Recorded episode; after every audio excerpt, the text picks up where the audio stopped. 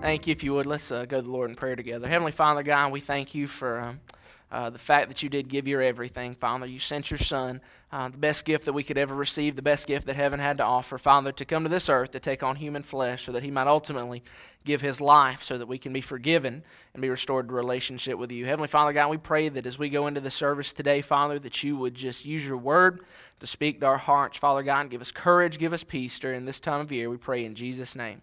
Amen. Thank you. You can be seated. Good morning. Well, we will start off this morning. Um, I, will let you know some news that I just received. Uh, we just received word a few minutes ago uh, that Miss Leona McCrae, who's been having a, a hard battle uh, this last week or so with um, being in and out of the hospital, uh, she just passed away at Oak Ridge um, a few minutes ago before church started. And uh, if you knew Miss Leona, you knew there's no no doubt whatsoever uh, when she stepped out of this world that she stepped into the presence of her Lord and Savior Jesus Christ. But it is, uh, it is a terrible loss for their family, and uh, it's a loss for our church she was kind of the matriarch uh, of our church. You know, I, I, hadn't been here, you know, maybe a couple weeks, and uh, she told me, she said, You know, Chip, it's my job to keep the preachers in line. Um, it wasn't six months that she'd give up, but uh, she she tried, and no, I, I love Miss Leona, and I'm sure many of you do, and um, it's a uh, it's a sad day for our church, but not sad um, as those who have no hope. Paul says, "Let's not grieve as those who have no hope, because we know for sure where she is today." What I'd like to do is, before we get started and go any further, how about we um, just take a few minutes and offer up a prayer um, for that family and for all those who uh, are going to be um, missing her during this time of loss. Uh, would you bow with me? Heavenly Father, God, we just come to you this morning with heavy hearts. Uh, God, Miss Leona was such a, a, dear person to many of us, and we just, uh, God, just thank you for letting us share in her life uh, and in her ministry. And God, right now we just want to come and um, and lift up the family to you, God, as they've uh, suffered a, a, loss, Father God. But we just know uh, that she is with you today, God. That she lived a life uh, with no regrets, Father. That she was active in your service up until her last days, Father. And and I pray uh, now that you would just give us and the family special peace. God, help us to remember and to honor her legacy by the lives that we live and the way we conduct our business here at this church, Father God. And I pray um, that you would just use this special time for our good and for your glory, and we will thank you for it. In Jesus' name we pray. Amen. Well, we uh, we also uh, eh, that's kind of uh, some sad news, but we also got some good news this morning. We've been taking up uh, our Lottie Moon Christmas offering this month, and uh, last week um, we uh, we had a pretty good uh, showing. We we started going into last week where you know the trees kind of looking. You know we're we're getting that way, but we're not quite there yet. Actually, I think one of these bulbs is supposed to be screwed in. We had five uh, lights lit up and um, we had taken up to that point last week about $2,003. Well, uh, last Sunday, we took up over $5,000 last Sunday alone. So that puts our total now at $7,168, which is enough to light up 19 light bulbs.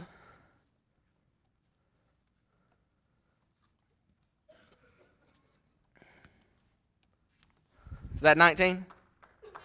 I think so. Is that 19? I lost count. Mr. Ronnie knows I'm not a math major, so I'm not sure. We'll, we'll, we'll, see. But we just got a little bit more to go. We're almost there. Uh, we got four more bulbs, and then the star light up till we reach our goal of 10,000. There is no doubt in my mind that we get there. See, some of y'all were giving me kind of the crazy eye the last couple of weeks, like 10,000. No, okay, preacher, we're going to get $10,000. No. See, I told you I got faith that this church uh, uh, is the church that gives generously, and, and I fully believe, you know, and we're going to talk about this in a few minutes, that if God lays something on your hearts, if God gives you a vision and a purpose and a goal, that if you'll be faithful to be obedient to Him, you'll, He'll see you through. And I think this just goes to show that, you know, I mean, that 10,000 wasn't an abstract number. I prayed about it. I said, God, you know, what would be a good number? And God laid that number on my heart, and I know that if we're obedient, then we'll get there. And so I'm excited um, that we're going to get there. I'd encourage you, this is the last Sunday, give, give generously. The envelopes you have in front of you, um, are, there should be some still there. Uh, if not, you can kind of scurry around. But anything in those envelopes, when we take up the offering, will go to the Lottie Moon Christmas offering. And any uh, cash uh, in those envelopes with the Lottie Moon Christmas offering, any checks in the plate um, that have Lottie Moon in the memo note will also go. So uh, you want to remember that as uh, you give. And I'm excited. We're going to have a we're going to have a celebration next week, right? Right? It's kind of sad, isn't it? But you know what? Miss Leona would want us to not be too sad in church. She'd want us to be here. And you know what she always said, right? Said, if I can feel bad at home, I can feel bad in church, right? So how about this? If you'd feel good sleeping in at home this morning, you can feel good being awake at church. Can we say that? Amen. Uh, how about saying a little excited this time? There we go. Amen. All right. All right. No, uh, it, it is. It, it's kind of. Um, I would say ironic, but there's nothing ironic about God. God has everything planned, everything uh, purposed, everything works together in accordance to His will. And um, you know, we uh, today you know, I mean, who knew this was going to happen with Miss Leona? But we've lost a significant part of our past. Um, but we're getting ready uh, today to share you how we believe God's leading us into a significant part of our future. And what I'd like to do this morning is just take a few minutes and we're going to look at a passage in God's Word and we're going to talk about um, just uh, where I believe God's leading us as a church. It's something that we've talked about for a few months now. We've talked about it um, uh, in several deacons' meetings, and we just kind of have a, a, piece about this and, a, and a, a, direction that God is leading us. So, what I ask you to do is open your Bibles to Joshua chapter 5. Joshua chapter 5. And uh, here's what we're going to do I'm going to share with you a passage that God has used in my heart and in my life and spoke to me. And, then I want to take the last few minutes and really share with you. Um, the direction that uh, I feel like um, God is leading us and some doors that He's uh, opened for us. It, it's kind of, it, I don't know, it's, I'm telling you, there's something about this day that's building up. You know, uh, as um, I've taught people, you know, they said, "Chip, we ain't gonna have a hundred people here this morning, right?" And so, you know, I mean, it's day after Christmas. Everybody's tired. We're a young church, bunch of kids. All the kids are passed out from a sugar coma, and you know, we're you know we're we're getting we're gonna take a couple days, get back in our groove. Uh, January is typically our big month as a church, where we have you know most attendance and most people in Sunday school. January is kind of our big month. So this Sunday's kind of that transition day, and and, and so you know, I, I really think that you know, this is a good time for us to talk. And, and I'll be honest with you. Can I be honest with you, real quick? I don't get nervous a whole lot anymore uh, when I preach and you say that, said, Chip, you should get nervous every time. Well, listen what I'm saying. Not that, you know, I, I don't get nervous uh, about making sure that I faithfully deliver uh, the Word of God, faithfully explain it. But, th- th- you know, there is some fear and trembling with that. What I'm saying is, is, you know, you guys don't make me nervous anymore. I, you know, I feel at home here. I don't get nervous talking in front of you. Today I'm a little bit nervous because when I drop the bombshell, some of you might get up and just walk out. Okay, so you know I'm just thinking, no, I don't think it'll be that bad. But this is some big news. Um, but before we get there, let me share with you just kind of something um, that's God that God has used uh, in my heart through this process. In Joshua chapter five.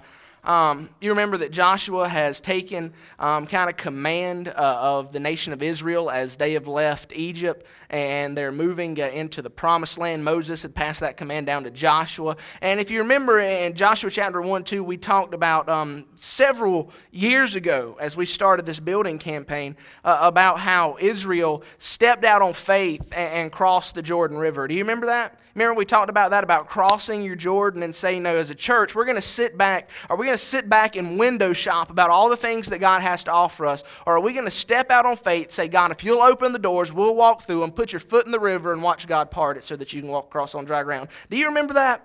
I remember that. I, if I, I, look back, I think that's one of the most significant messages I've preached since I've been at Airline, as we talked about crossing our Jordan. And God has used that in my heart. So as I'm these last few months, I, am looking back. I've been doing a lot of reading in the Old Testament in my personal time, and and we come here to Joshua again, and in Joshua chapter four, the Israelites are kind of getting over the big move across the Jordan, you know, because that was a big deal, right? They just crossed the Jordan River on dry ground. Big deal. They set up a memorial there in chapter 4 uh, so that the, nation, the, the descendants of those people, the generations that would come behind them, can see uh, this pile of rocks. And they say, okay, what's that there for? They say, oh, this is where God parted the Jordan River. God stopped the flow of the Jordan River so that we could walk across on dry ground. And it was really a monument to their victory of faith. And I think we can identify with that as a church because this building, you know, is a beautiful building. It's a great building uh, but in itself, it's nothing to pat, our, pat ourselves on the back with. To me, what this building is, it's a monument to the fact that we were obedient to God. That we stepped out on faith and said, okay, God, we'll follow through and you show us what to do and we'll do it. You open the doors, we'll walk through them. That's what I think this building is. Not, you know, I mean, th- this building is not a goal. Uh, can anybody agree with that this morning? This building's not the end that we're trying to achieve. This building's a tool, and, and at most, this building's a monument to what God will accomplish through us when we trust Him fully. And so that's what the Israelites did in chapter 4. And in chapter 5, they come to a very difficult passage of Scripture if you're a man, because what happens is after they cross the Jordan River, before they get ready to go and start con- taking uh, uh, conquest of the land, conquering these cities, God says, okay, before you go any further, all your guys need to be circumcised. That's a big deal, right? This generation who's been walking around the wilderness, you know, who, has been born while you've been in, in the desert, you know, they've never been circumcised. They need to be circumcised before you go home. And you got to understand that circumcision was more than just a surgery, it was a symbol of covenant faithfulness between God and his people. Um, it was a way that the nation of Israel identified with God, it was a way um, that they showed that they uh, had that special relationship with him. Um, and, so it, it was more than just this surgery, it was, you know, a symbol. And so God said, you know, let, let these, pe- these men be circumcised. And it says in Joshua chapter 5, we're not going to read it though, says that, you know, so that the reproach of Egypt will be rolled off of them. And, and so they take that time, the men are circumcised, and obviously it took them a few days to heal. And, and so during that time, Joshua's kind of doing some reflecting. And he's doing some reflecting about what's to come, about what just happened. And in Joshua chapter 5, we kind of get a picture of um, a private encounter between Joshua and the pre-incarnate Lord Jesus Christ. And even though it doesn't come out and say it's Jesus in this in this passage, um, a little bit of study will show you that this was a, a pre-incarnate um, appearance of the Lord Jesus. And and if you got your Bibles, verse 13, why don't you start reading with me there? Joshua chapter 5, verse 13 says, "Now it came about when Joshua was by Jericho that he lifted up his eyes and looked." And behold, a man was standing opposite him with his sword drawn in his hand. And Joshua went to him and said, Are you for us or for our adversaries? And he said, The man, No, rather I indeed come now as captain of the host of the Lord. And Joshua fell on his face to the earth and bowed down and said to him, What has my Lord to say to the servant? And the captain of the Lord's host said to Joshua, Remove your sandals from your feet, for the place where you are standing is holy. And Joshua did so. This is a big time encounter in the book of Joshua. It's after the nation has crossed the Jordan, before they've conquered Jericho. The, the new generation of servants, of warriors, of leaders have just been circumcised and set apart for the work of God. It's really symbolic of the new generation of leadership rising up to take responsibility. Can anybody identify with that in the life of our church today? Right? We've got a bunch of young people in our church who are reaching the point in their lives and in their ministry where they have to start rising up and bearing some responsibility in ministry, taking over that next generation and moving forward. And I think that's where we're at. And as that's happening, Joshua's walking around, he reflects, and he comes up on this man. This uh, you can imagine a huge warrior dressed for battle with his sword drawn. And you can see that's Haddon saying amen, by the way, just in case you were wondering. And you can imagine, you know, Joshua must have been a pretty bad dude himself, right? You know, actually, you know, I think Joshua must have been short because to me, this just screams of little man syndrome right here. When Joshua said, Hey, are you on my side or theirs, right? drawing a line in the sand. And, and there's this dude, this sword drawn, and says, Are you on my side, or are you for me, or are you against me? And, and it says, The captain of the Lord's host said, Neither. Neither. Now you think about that. That can be a very discouraging answer to ask God, right? Have you ever asked God that? Say, God, eh, are you in this with me or am I in this by myself? God, are you on my team? And God says, no. That's a bad answer to get, isn't it? That's exactly what Joshua got. Joshua says, Are you for us or are you for them? And God says, Neither. That's a tough answer. But I think Joshua understood what he was saying. Because look at this.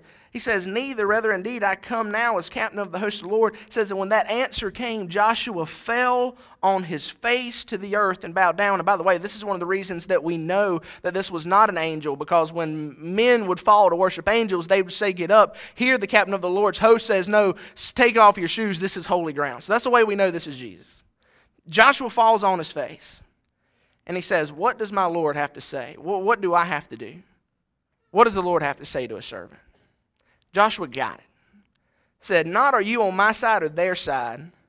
Said, But who's on your side? And, you know, that's a question that I really struggled with for a little bit. And, and I want to tell you why. Because, and this, you know, if you're visiting with us today, I'll just go ahead and throw a disclaimer out there. This isn't, you know, one of our typical sermons. This isn't, you know, how we normally do things. I just want to take a few minutes and share with you how God used this passage in my heart. See, what's happened is is, you know, as pastor, there's a lot of things that I'm responsible for, you know, making visits, going to see hospitals, making sure the doors are open, lights are on, have paper for the coffee machines, you know, just kind of keep things running at the church, you know, and, and I stay busy doing some of that stuff. I don't do a good job at it, but I stay busy doing it. Does that make, can I get amen to Sylvia? uh, oh, me, yeah. You know, but that's kind of what I do, and that's what keeps me busy. Um, and, and, you know, sometimes it gets real distracting because that's not, even though that's what keeps me busy, even though that's a necessity uh, uh, of the beast in order to keep things running smoothly, it's not what I'm called to. You know, as pastor, I'm called to do two things. I'm called to proclaim God's word and explain it, and then I'm called to, to lead you as a church where God wants you to go. And, and that is a big burden to bear sometimes, right? Because not only do I have to give an account for my obedience to the Lord's direction in my life. I have to give account for your obedience to the Lord's direction as this church. And I start thinking about things and you know, sometimes, you know, uh, you read books and you say, okay, this is the next big thing in church. This is what they're doing to have a lot of people in Sunday school here. And this is what they're doing to see a lot of people get saved here. And this is what's happening. This is what's happening. This is what's happening. And so often I find myself in my office on a Monday morning or a Tuesday morning and I'm sitting there saying, okay, God, this sounds like a good idea to me. What do you think? And that might seem harmless up front, but can I tell you, that's a very dangerous place for me to be as a pastor. Because what I'm doing is I'm bringing my ideas to God and said, okay, God, what do you think? Is this going to work? Are you on my side? And God says, no, Chip, I'm not on your side. What? uh, are, are you sure? No, I'm, I'm not on your side. Well, whose side are you on? I'm not on anybody's. Well, if you're not on my side, does that mean you're on Alton's side? No, that's not what I said. If you're not on my side, does that mean that, that you're on New Hope's side? No, Chip. It's not am I on your side? Are you on my side? And there's a huge difference there, don't you think? It's not me saying, okay, God, here's my great idea that I've come up with. What do you think? It's me saying, God, okay, where do you want us to go? And you say, Chip, I still don't see the big difference. Here's the big difference, okay? And let's get real practical with this. When I come to God and I say, God, what do you think about this? What do you think about this? What do you think about this? I'm inherently limiting God to choosing A, B, or C, right? Does that make sense? Say, God, should I do A? Should I do B? Should I do C? And God says, no. Why not? Because you've never thought of D, because you never asked me, right? And I find myself there as pastor, and it gets so frustrating sometimes because it seems like all the good ideas that you get, you know, they, they might never come to fruition. They might not work. Eh, you know, eh, can I get amen? Uh, New York is not the same as Mayo. What works in Mayo might not work in LA, right? And so I find myself reading this and I'm like, dude, you've never pastored here, right? These people are weird. As nice as I can say that. They're, you know, this is different. Somebody asked at a, and I go to Pastor and they asked this question. They said, What year is it in your church? And what that's supposed to get you to think about, you know, am I, you know, relevant with the times, right? If we walk in our church and it's like stepping through a time warp to go back to 1970, you know, then that's not a good thing since we're living in 2010, fixed to be 2011. But when they ask that question, said, what year is it at your church? You know, I said, ho, ho, ho, you're asking the wrong question. The first question we got to ask is, what year is it in Mayo? right? I mean, you cross that Lafayette County line, you just jump back in time 10 years. It's weird. But I think that, you know, what it is is you have to understand the culture. And when you understand the culture, you understand this that God has a unique design and plan and purpose for each individual church. And He equips some churches to do things that no other church can do. If we're all supposed to be doing the same thing in the same way at the same time, then we're all getting in each other's way. Right? God has called us each to have a unique ministry as a church. And so I got to this place saying, okay, God, what do you want us to do? How can I get on your side? Don't, don't ask that unless you're ready for an answer.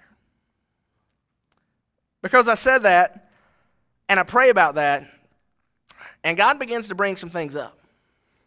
And uh, show me some things. Give me an answer to that. You know, and I'm not talking, you know, like God, you know, called me on the phone one day said, Hey, Chip, this is what I want you to do. God didn't, you know, I didn't turn on the TV one day and Billy Graham was there saying, Chip, here's your message from God. You know, I'm not saying this isn't, this wasn't real like crazy, supernatural, like spooky kind of thing. This was just through studying God's word, through praying, through talking, you know, God just began to impress some things on my heart. And he did, and I'm like, whoa. God, that's that's not us that's bigger than us. That's more than we can do. That's too much for this church to bear. And God says, You asked. As I prayed, God began to show to me a group of people that really needed a church. A group of people that needed to be ministered to a group of people who needed to have missionaries sent to their community to tell them the good news of Jesus Christ in a relevant way. A group of people who, by and large, are, are, very much unchurched. And God says, Chip, I want you, I want Airline to reach those people. Now, those people would have been in China. Let's do it missions trip. Those people would have been in Africa. Let's knock it out. Those people would have been in the Bahamas. Praise Jesus. But what God showed me, those people weren't in China. They weren't in Africa. They weren't in the Bahamas. They were the next county over across the river in Branford. Say, Chip, Branford? Branford. God began to lay it on my heart that you drive here in Mayo and you see churches that are growing and things that are happening in church on every corner, and you drive to Branford and I talk to people and minister to people and say, Chip, there's just there's not a church there that's really doing anything. There's not reaching anybody. Say, you know, Chip, there's not a church there who's seeing these young families come to Christ and get involved in church like you're seeing at Airline. Say, Chip, they're not there. And God just began to lay on my heart. And I'm like, whoa, God, that's Branford. We're Mayo. That's Branford. We're Mayo. That's Branford. God, do you see there's a problem? And God says, I don't see a problem.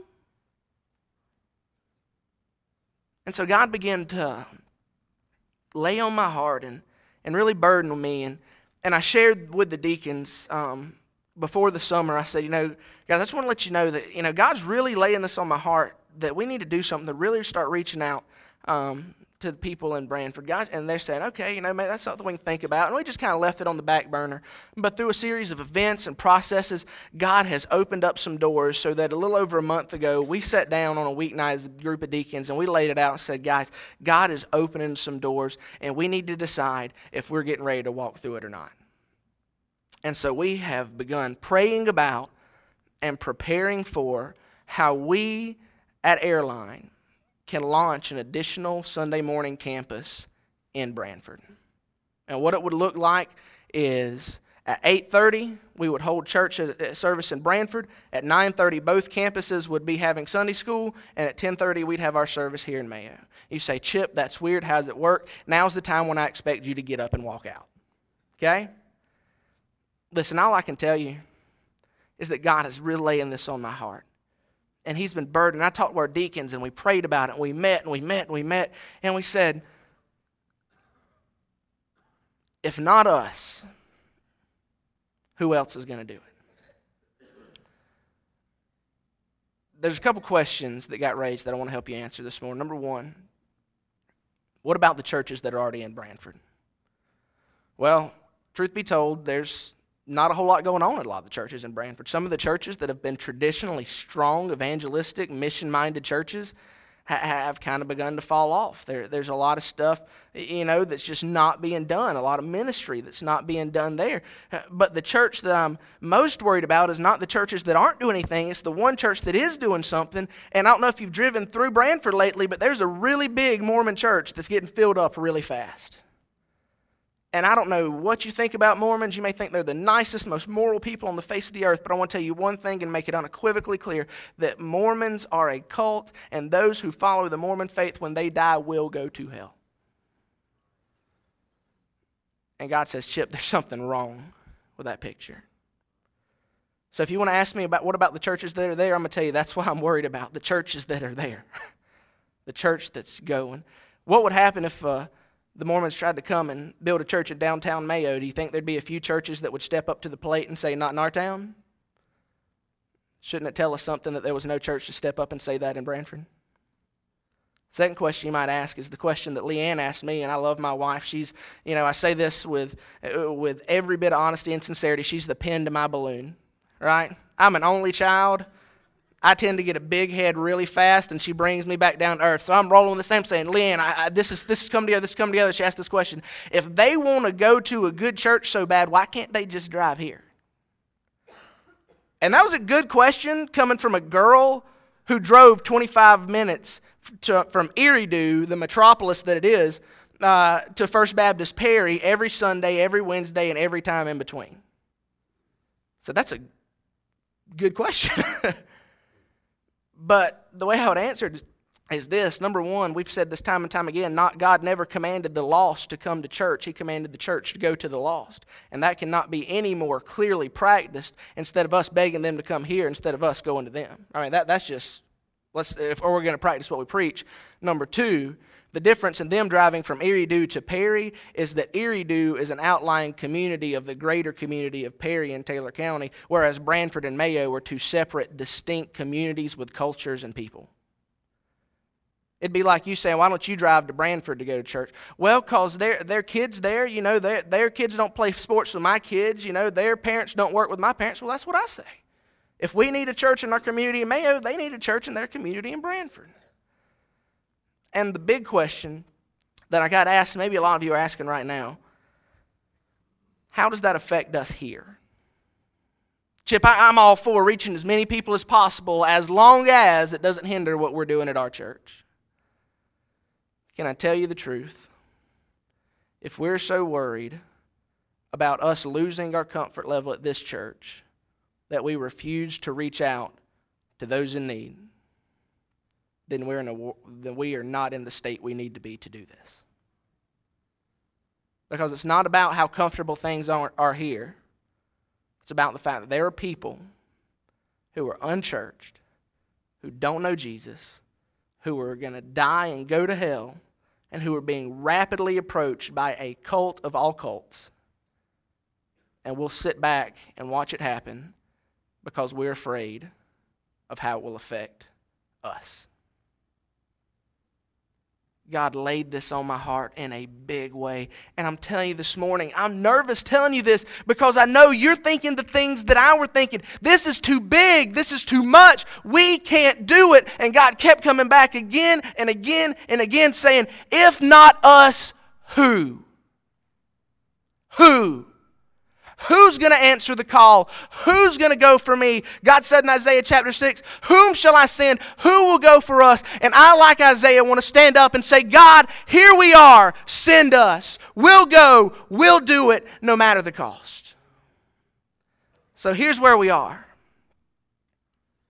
We're making every plan and every preparation we can to open up a campus in Branford.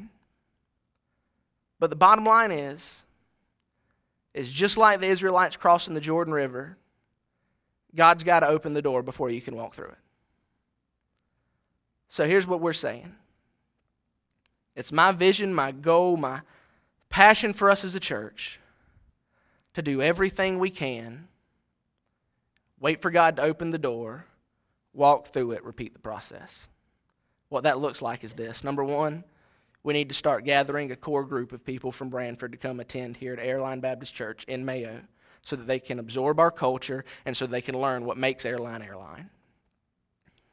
We can do a lot of that. We can go visit, we can host backyard Bible clubs, we can invite the people we know, but bottom line is God has to open the door. You can't force them to be here.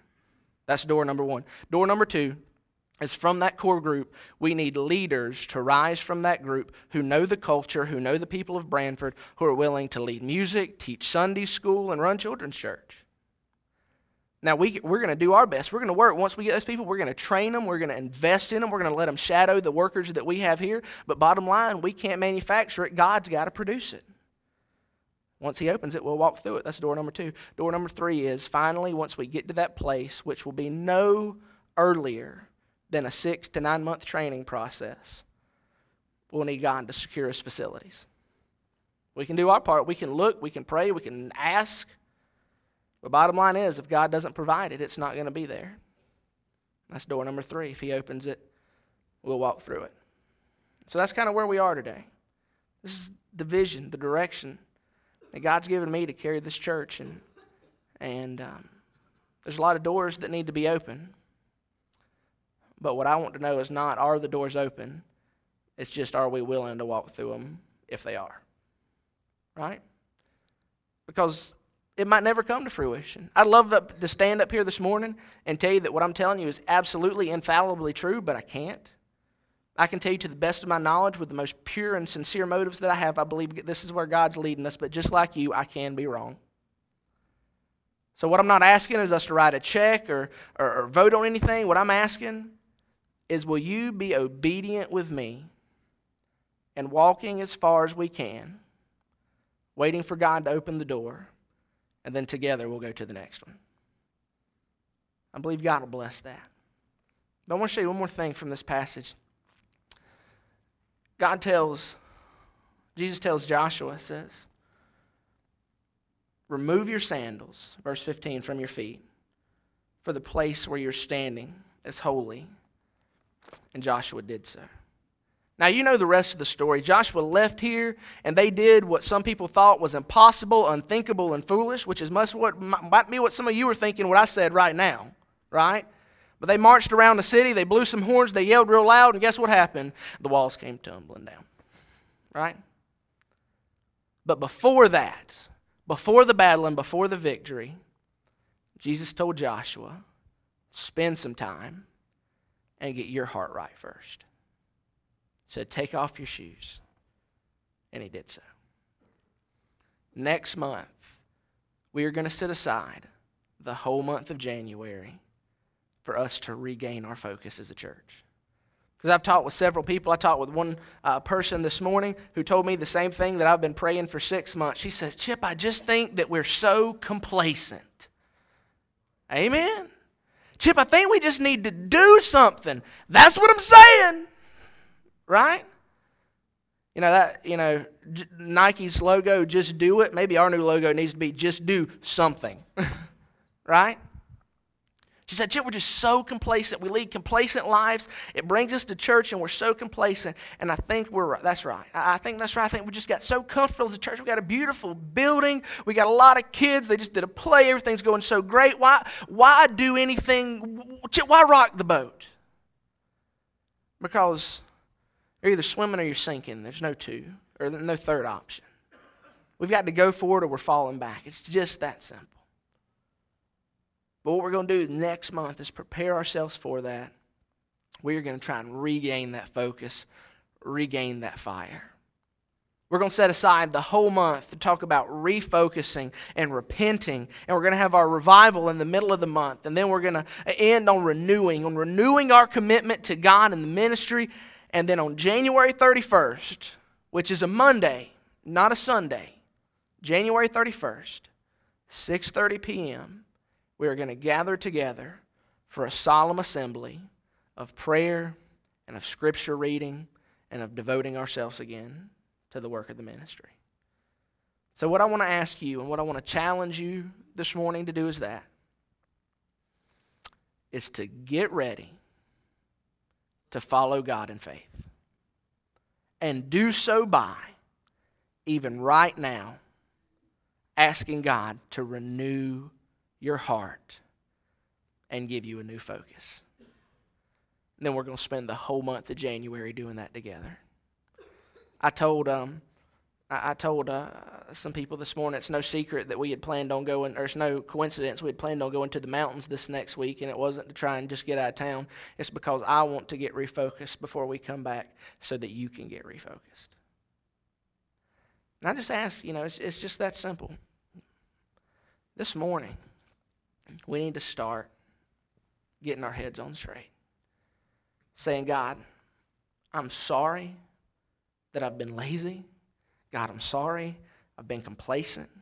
God, I'm sorry that I thought there were no more mountains to climb or battles to win. But this morning, I want to commit myself to doing whatever I can to follow you in faith. All I'm asking is this. You say, God, what do you want me to do? And when he tells you, have the faith to walk through it. We're going to ask our musicians to come forward and we're going to have a time of invitation. The invitation is very simple. This morning, get your heads on straight, get your hearts right, and get ready for what's coming. Would you bow with me as we pray? Heavenly Father, God, I thank you so much for the direction that you're carrying this church. Father God, it's so bittersweet. This morning we have lost such a, a dear connection to our past. But at the same time, you're giving us a new vision for the future. Father God, so I pray that you would help us to honor the past and the, and the uh, steps of faith that they took to bring us to where we are today by going forward in the future and taking steps of faith on our own. Father God, I pray that if this vision, if this direction is not from you, God, that it would fall on its face. God, that it would not work because the last thing we want to do is step out on our own. But Father God, I stand this morning believing that this is from you, and I ask that you would just help me and the leadership of this church to pass that on to every member that makes it up. God, I pray you'd give them a passion, a drive, a desire for those who need to be reached, those who need to be ministered to, those who need to hear the good news of Christ. God, don't let us get complacent. God, keep us going forward. But before we do, Father, help us renew our focus on you. And I pray that you'd help us do that starting even this morning. God, that this morning, the few that are here would fall on our face before you and say, God, start in me and begin now. Father, I pray you'd move through the rest of this service. In Jesus' name we pray. Amen. The altars are open as we stand to sing. If God's spoken to you this morning, you come and respond to him.